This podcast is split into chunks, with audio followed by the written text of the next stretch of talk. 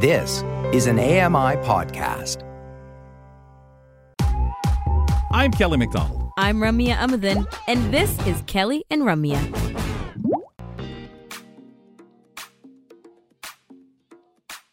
Over on AMI Audio, folks, this weekend, do yourself a favor. Catch the Pulse this Saturday and Sunday at 2 p.m. Eastern, 11 a.m. Pacific Time. This week, Joita speaks to Max Bro about a number of recent initiatives to promote employment among persons with disabilities.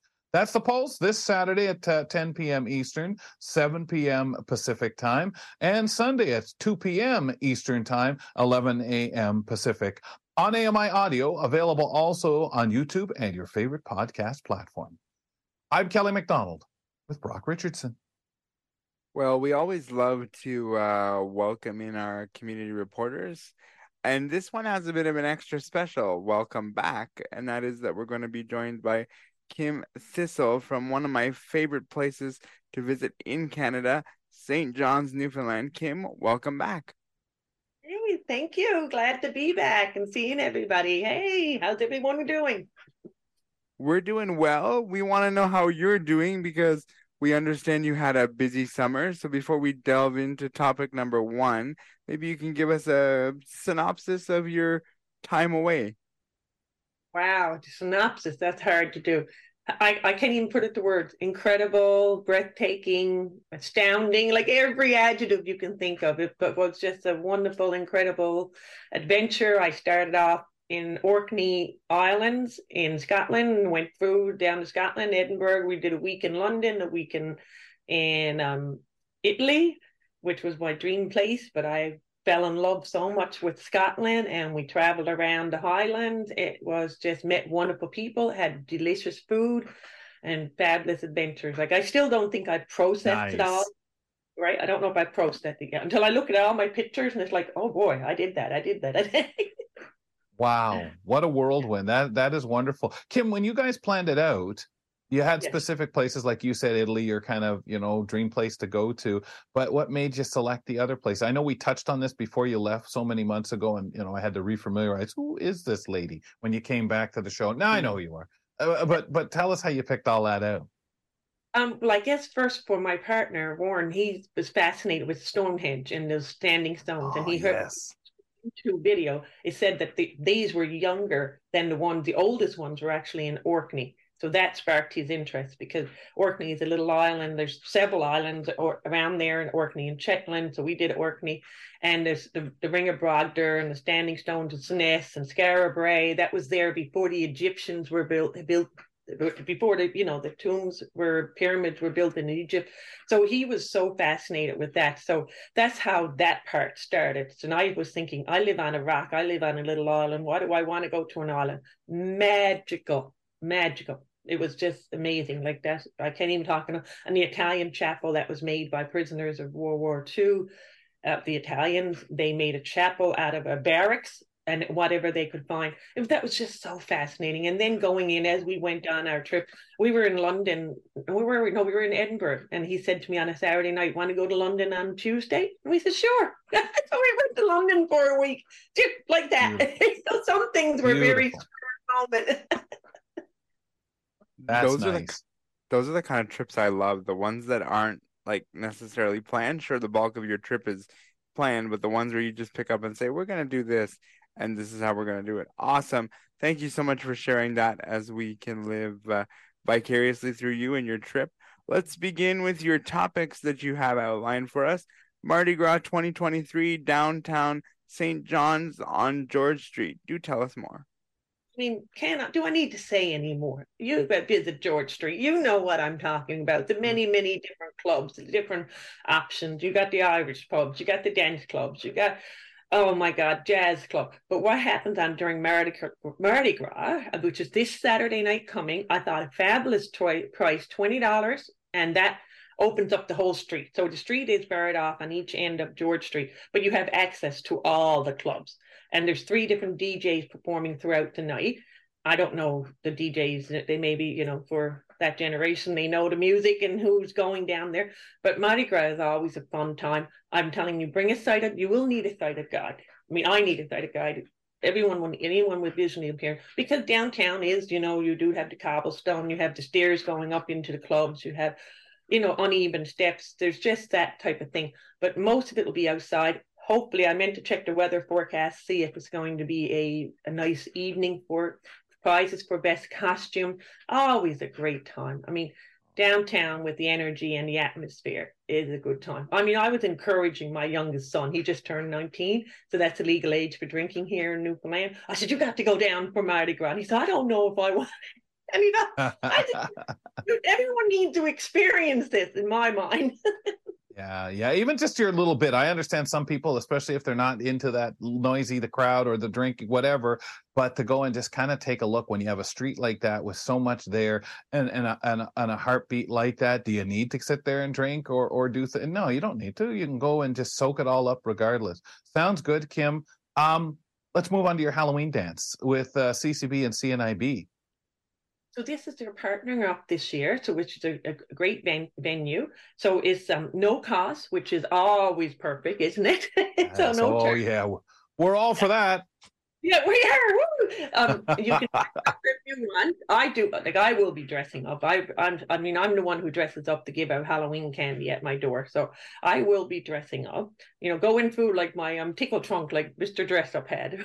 it's not as good but I, so that's uh, actually on Halloween, October 31st, next Tuesday, Lions Chalet. There's a, a, ramp to enter into the chalet and there's stairs.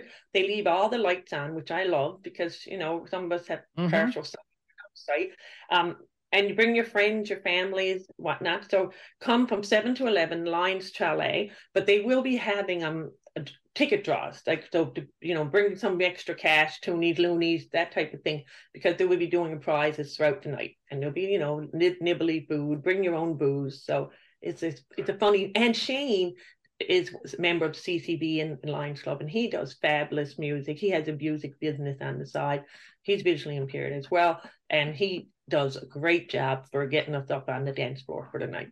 Yeah, all those um, scary songs. I, I want to say, even though we're talking more novel novelty songs, Kim, like the Monster Mash. Um, Kim, do us the favor too. Send us the picture when you're in costume. Uh, we'd like to show some pictures of of our listeners, of our contributors, of our community reporters throughout the next week on the show. So if you when when you're getting yourself together, maybe send it in if you can do it before our, our Tuesday show uh, at the latest.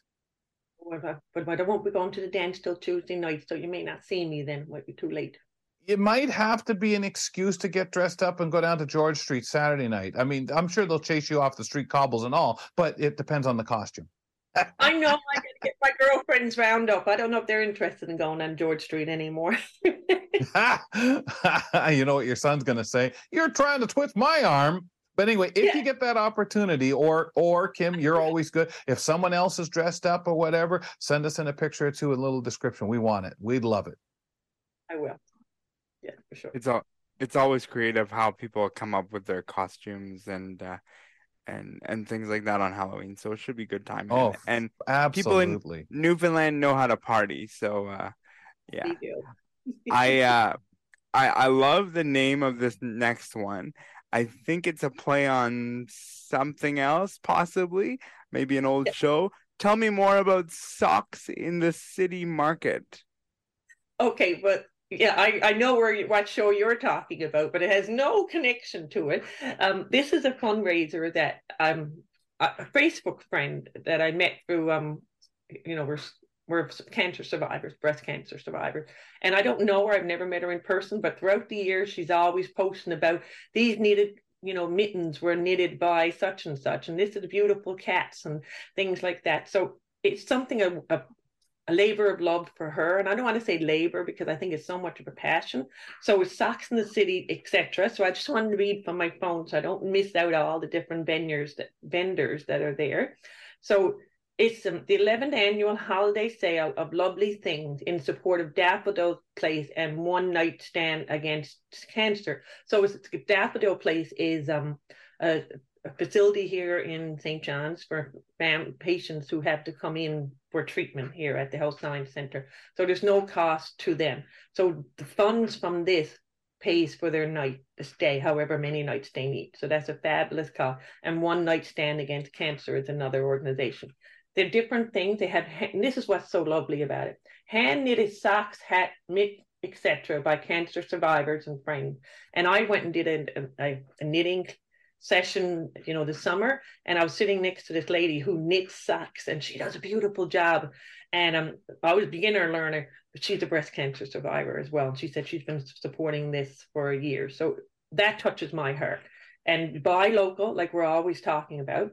We have um, balsam fir Christmas wreath, collectible china teacups, Christmas vintage, punch needle creation, hooked rug, fairy tale gingerbread, art prints, wild island treat and jelly, old fashioned cinnamon ornament, felt wooden and embroidered and quilt, and works of art, and festive live music, caroling, pink days in bloom, garden fairies, 50 50 draw, chance action, and fun prizes. So I know throughout the, the event they'll be selling tickets, and I've seen some of the, the prizes that can be won, and they're quite phenomenal, like a rucksack, a, a backpack made locally, um, uh, wreaths that are made locally. So this is um, a great opportunity to get your Christmas shopping done. Plus, you're supporting a fabulous cause because I don't think there's anyone here in Newfoundland, Labrador, or anywhere that hasn't been touched by cancer, one way or the other.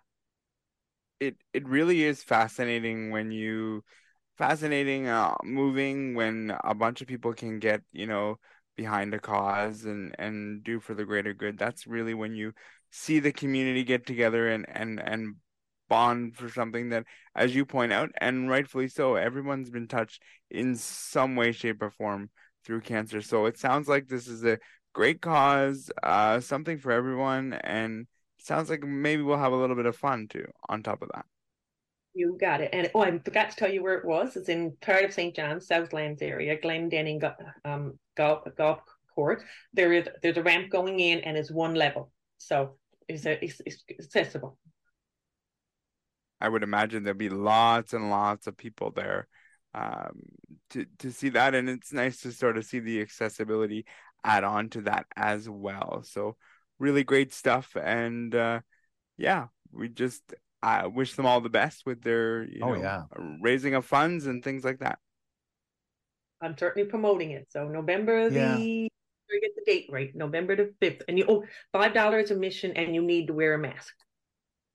Well, for sure for sure. And and you know, Kim, we know all of us um, have that connection. We we know people who have done that walk for sure, and and had to deal with cancer rearing its head in one way or another, either ourselves or family. So uh, I love when there's these things, and especially people who really speak for it and encourage the rest of us to think about it and get in there um, because i think we feel how important it is to to the individuals like yourself Thank you.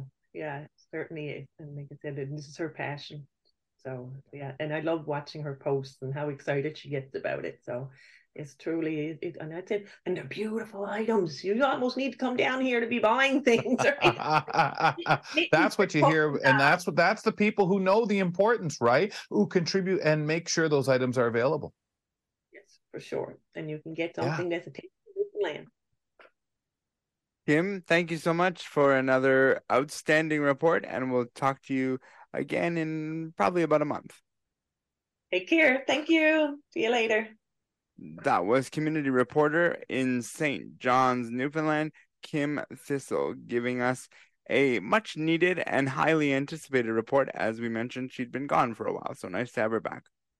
I wish they were having their uh, Halloween dress up party uh, like on next Monday, so we could actually get pictures because Kim loves her camera, and it'd be so cool to get her, her partner, everybody kind of what they're wearing makes a good show, folks. So you know, if we can't get her, maybe you can uh, maybe you can send us in something to Kelly and Ramya at ami.ca, and we can be able to take a chance, show the pictures right here on the program. Brock Richardson, Kelly McDonald here in the next hour of the program. We the NBA season officially kicks off today.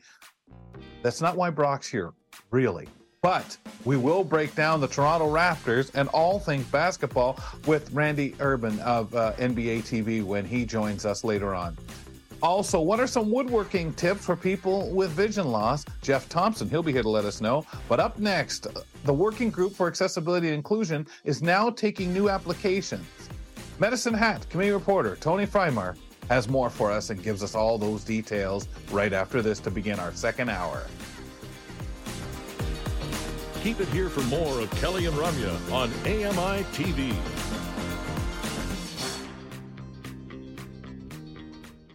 Hi, I'm Stephen Scott. Join me every day for Double Tap. It's a show where we occasionally talk about technology for blind and partially sighted people.